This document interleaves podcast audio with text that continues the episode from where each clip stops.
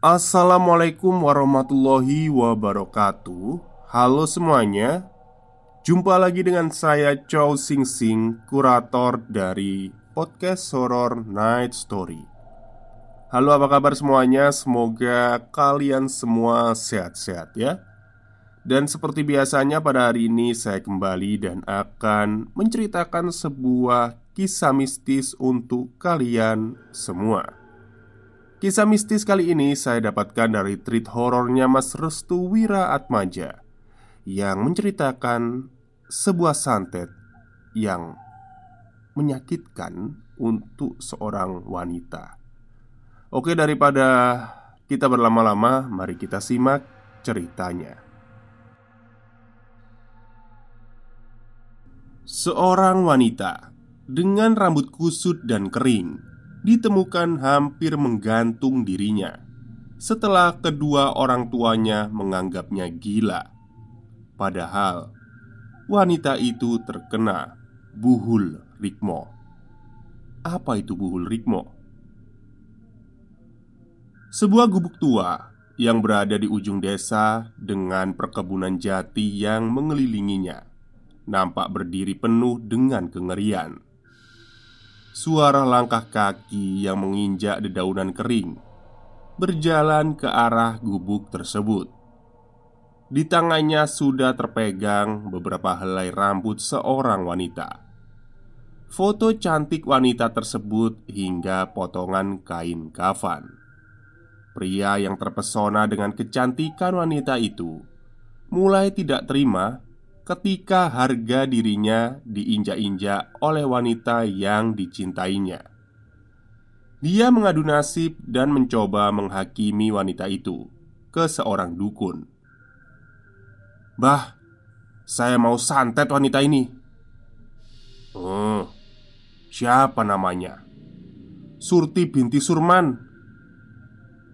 Pria itu mengeluarkan kresek hitam berisi segebok uang dia menyerahkannya secara cuma-cuma ke dukun itu untuk menjalankan tugasnya dalam memberikan rasa sakit yang setimpal kepada wanita yang dulu pernah dicintainya. Dukun itu tersenyum bahagia. Gigi-gigi kuningnya menunjukkan tanda kesanggupannya dalam menyantet seorang wanita yang bernama Surti itu. Seakan pekerjaannya harus dikerjakan kedua tangan dukun itu langsung mengambil benda-benda yang dirasa menjadi jembatan untuk santetnya itu. Rambut dari wanita yang bernama Surti akan menjadi jembatannya. Dia akan menjadi orang paling menderita, dan kamu akan menikmati penderitaannya. Hahaha. Satu hari kemudian, Seorang wanita dengan rambut yang tak terurus berteriak dan melolong kencang seperti anjing di pojok kamar. Kedua tangannya terluka parah, bengkak, dan tepat di pergelangan tangan terdapat bekas cakaran.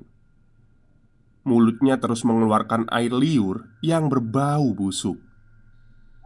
Akan tetapi, tiap kali ada orang-orang yang membuka pintu kamarnya, ia menolak orang-orang datang ataupun sekedar menjenguknya. Dalam kegelapan malam dan lembabnya kamar, wanita itu terus berteriak, "Aku bakal mati, kamu juga akan mati, kita semua akan mati." Wanita itu bernama Surti. Dia adalah anak pertama dari pasangan suami istri Surman dan Rokaya. Sebagai anak pertama, Surti menahan beban yang sangat besar. Dia sempat bekerja paruh waktu bersama dengan bibinya, Hamida. Akan tetapi, hanya dalam berkisar dua minggu saja, perilaku Surti berubah dengan cepat seperti orang kesetanan.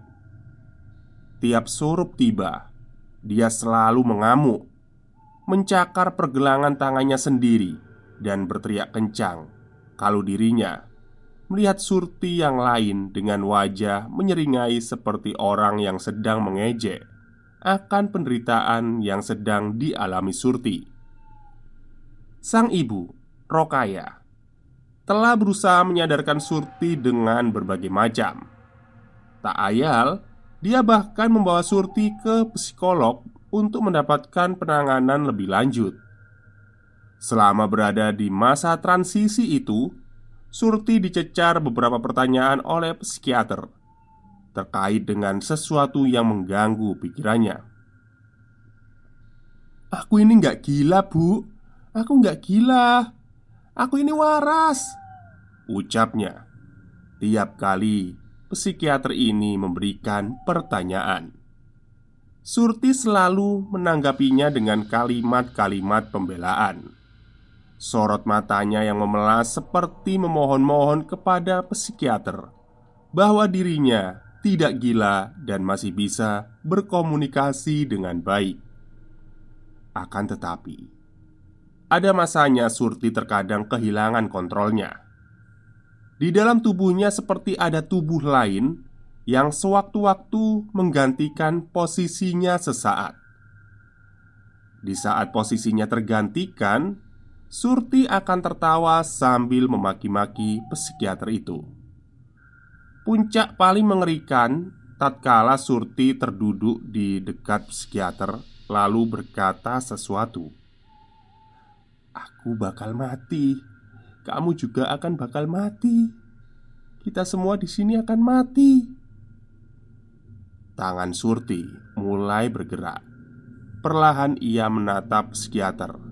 Lalu, prak, plak. Surti menampar wajahnya sendiri sambil tertawa kegirangan. Awalnya tamparan itu sangat lamban dan pelan. Seiring berjalannya waktu, tamparan itu semakin cepat dan keras hingga membuat psikiater itu ketakutan. Psikiater itu mencoba menghentikan tindakan Surti. Akan tetapi, tubuh psikiater itu didorong hingga terjungkal tepat di hadapan Surti. Surti masih melanjutkan aksinya, menampari wajahnya sendiri dengan tertawa kegirangan. Dia terus menampari wajahnya sampai akhirnya dia pingsan dan tak sadarkan diri. Sore itu, seorang wanita berjalan mengendap-endap ke arah rumah Surti. Dia menatap sekeliling lingkungan yang padat penduduk, namun tampak sepi aktivitasnya. Hamidah Bibi Surti berniat untuk menjenguk Surti yang baru dipulangkan dari tempat psikiater. Tempat di mana dirinya baru saja mendapatkan sebuah perawatan khusus. Hamidah menemui Rukaya, seorang sang kakak. Ia kemudian menyalami tangan sang kakak yang sudah lemas dan sedikit berkeringat itu. Sosok mata Rokaya penuh kesedihan dia tidak tahu harus bagaimana lagi agar anaknya bisa disembuhkan. Surti gimana mbak? Dia belum ada perubahan Psikiater itu hanya memberikan obat penenang sesaat Aku boleh jenguk? Iya silahkan. Hamida melangkah maju ke kamar Surti. Kamar yang dengan pintu bertuliskan kalimat perintah sebelum masuk Jangan lupa ucapkan salam. Hamidah hanya tersenyum. Dia tahu ponakannya sangat tersiksa dan merasakan penderitaan yang sangat hebat.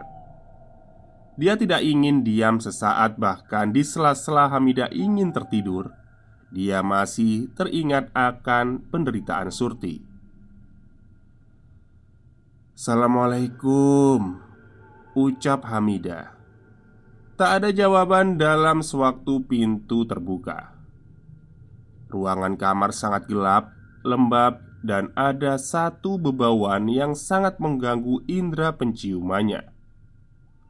Bau pesing air kencing tercium tajam di kamar itu.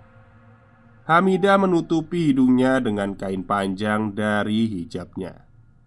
Tangannya merogoh kocek celana dia seakan mengeluarkan sebuah jimat untuk menangkal hal-hal yang menjadi serangan kejut dari Surti. Sebuah tasbih dari Kauka telah digenggam kuat oleh Hamida di tangan kanannya. Mulutnya bergerak-gerak seolah sedang membaca doa-doa pelindung. Matanya tertuju ke segala arah. Anehnya, dia tidak menemukan sosok Surti yang berada di kamar. "Surti, Surti," ucap Hamida. Terkejut dengan suara riuh berisik di bagian pojok kamar, ia mendekat lebih dekat ke arah pojok kamar itu sambil di tangannya memilin-milin tasbih. Surti, ah.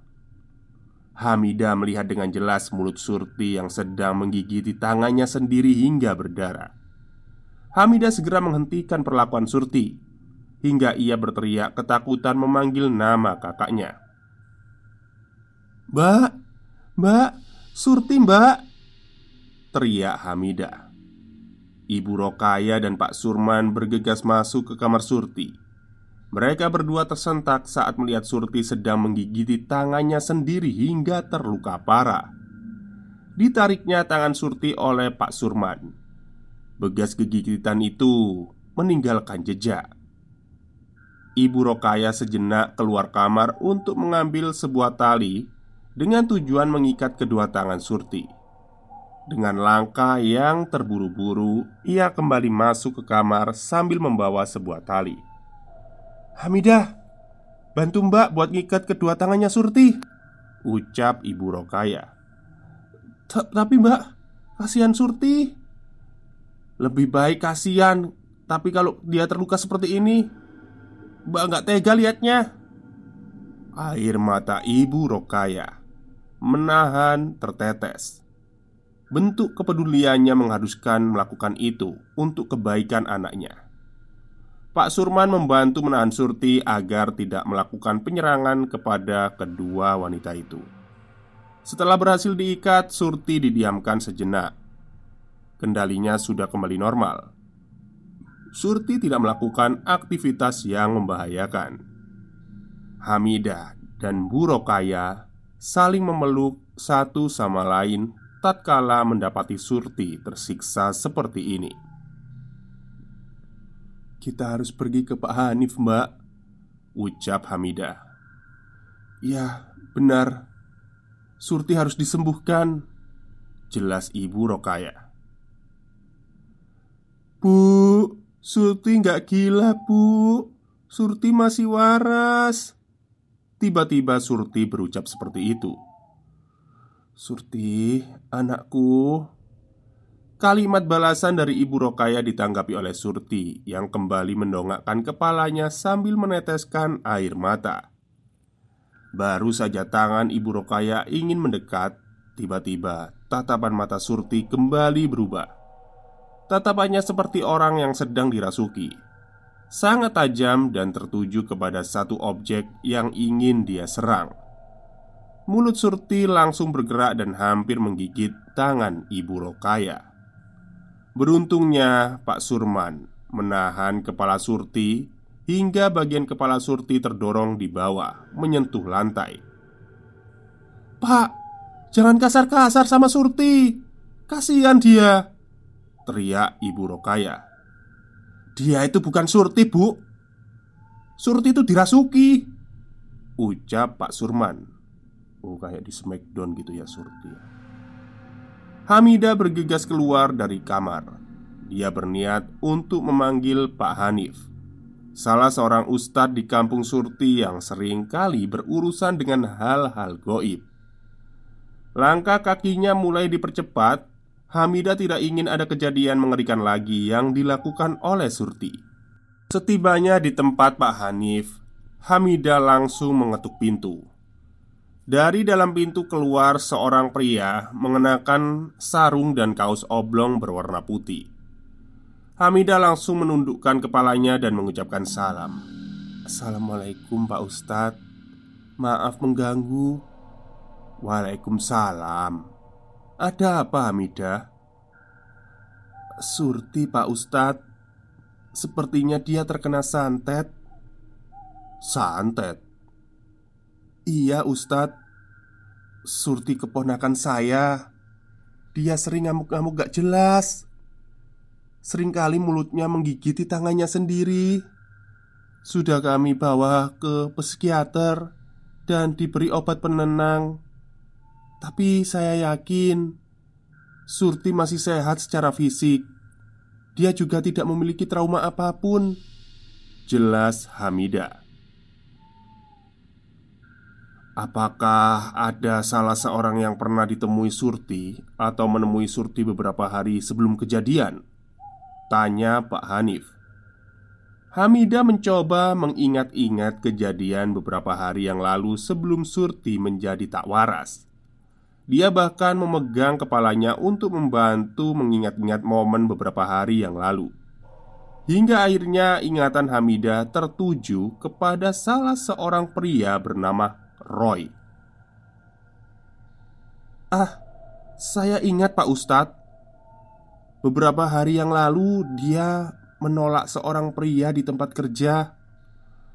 Ya memang saya akui penolakannya itu kasar, kurang baik. Tapi Surti juga merasa risih. Karena ulah pria yang menyukai Surti udah kelewatan batas. Jelas Hamida Siapa pria itu? Namanya Roy Pak Ustadz satu pekerjaan dengan Surti. Iya, benar. Pak Hanif kemudian beranjak bangkit. Ia meminta kepada Hamida untuk menunggu sejenak. Hamida hanya mengangguk paham. Dia menunggu sembari menatap sekeliling rumah Pak Hanif yang dikelilingi pepohonan lebat. Tak berselang lama, keluarlah Hanif, maksudnya Pak Hanif ya, dengan mengenakan sarung dan baju koko putih yang sudah sedikit luntur. Pak Hanif seperti telah melihat penggambaran dari seorang pria bernama Roy itu yang disebutkan oleh Hamida. "Ayo kita berangkat, mumpung belum terlambat." Pak Hanif memimpin jalan lebih depan, Hamida berada di belakangnya. Mereka berdua mempercepat langkahnya untuk segera membantu Surti. Setibanya di rumah Surti, Pak Hanif langsung disambut oleh Pak Saurman dan Bu Rokaya. Keduanya nampak kelelahan menahan amukan Surti. "Di mana Surti?"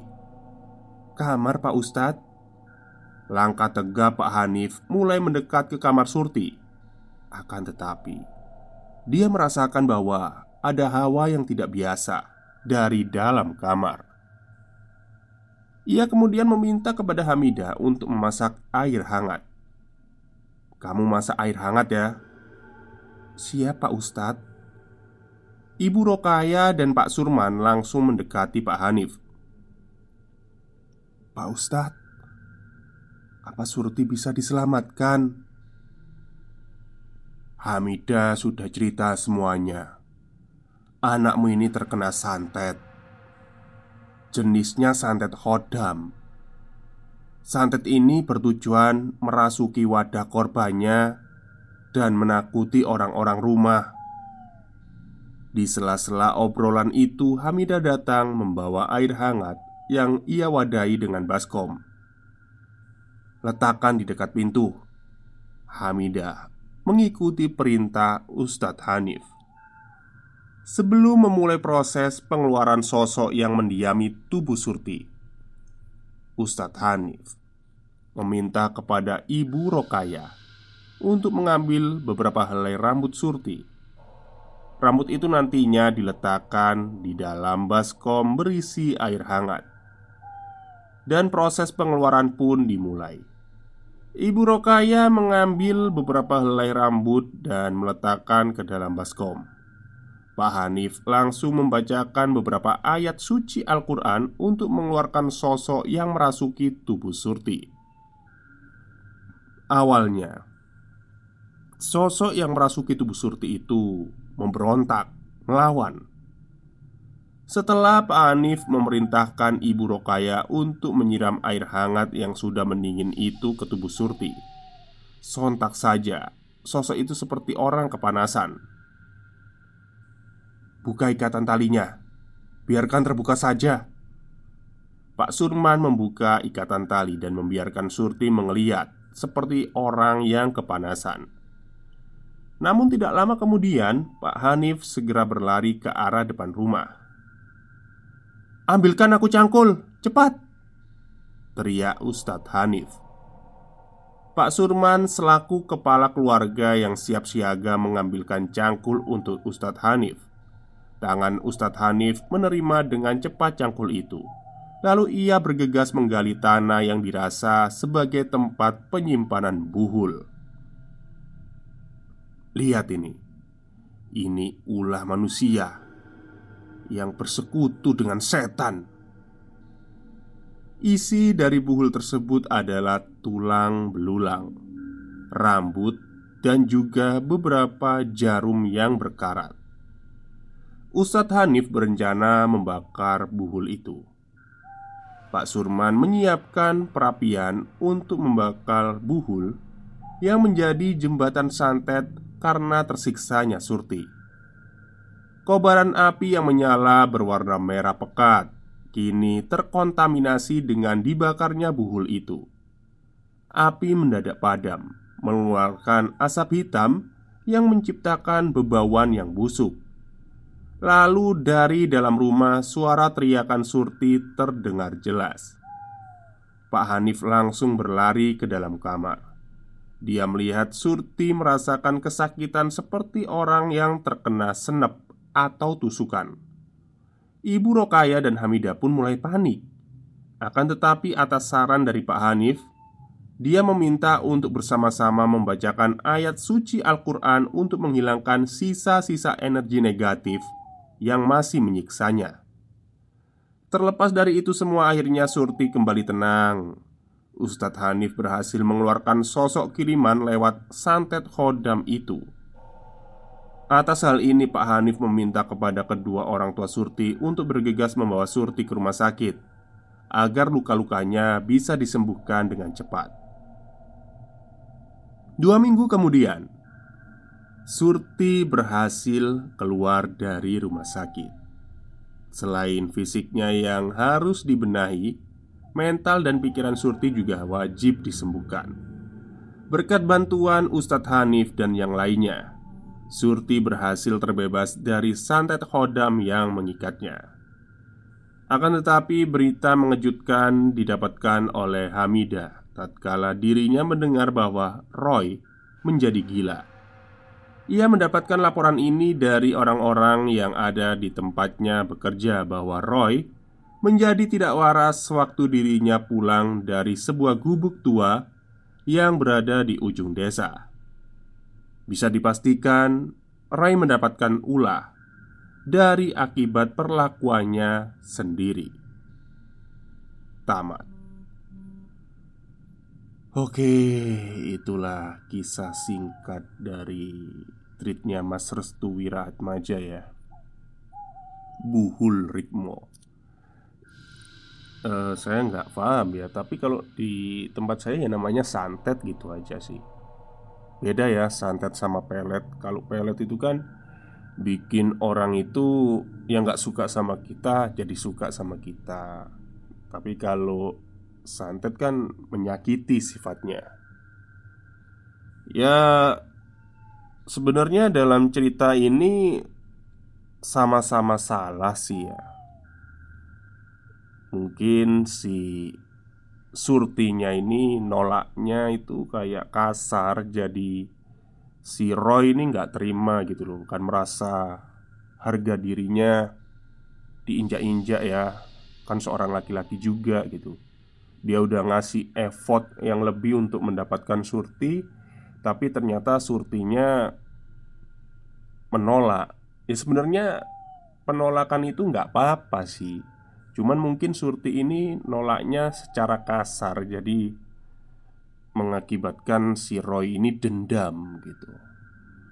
Ya jadi bagi kalian mungkin yang masih sekolah atau bekerja Kalau ada orang yang menyukai kalian tapi kalian gak serak atau ya gak suka itu ya ditolak pelan-pelan aja lah. Tapi mungkin si Surti ini risihnya karena si Roy ini kan dalam cerita ini kan ter, terlihat apa ya nafsu banget gitu dapetin Surti. Kayak bener-bener apa ya Ngejar terus itu. Ya namanya perempuan ya pasti risi dong ya Ya nggak tahu juga ya. Ya banyak lah cerita seperti itu seper, uh, banyak sekali terjadi sebenarnya. Tinggal kita bagaimana menyikapinya. Si Roy juga salah. Ya kalau nggak Kalau Surti nggak suka ya mbok ya cari yang lain gitu kan ya. Ya udahlah jangan diganggu gitu kan. Masa kita mengganggu orang yang kita suka kan nggak enak. Kayak apa ya? Kesannya itu kayak kita sendiri yang nggak punya harga diri maksudnya si Roy ini gitu. Udah dibilang nggak suka udah ngasih tanda-tanda kode ah nggak suka ini. Tapi masih diterusin ya. Salahnya Roy juga gitu. oke mungkin itu saja kisah untuk hari ini semoga kalian mendapatkan pelajaran dalam kisah ini ya dan semoga tidak terjadi dalam kehidupan kalian. Oke, selamat malam dan selamat beristirahat.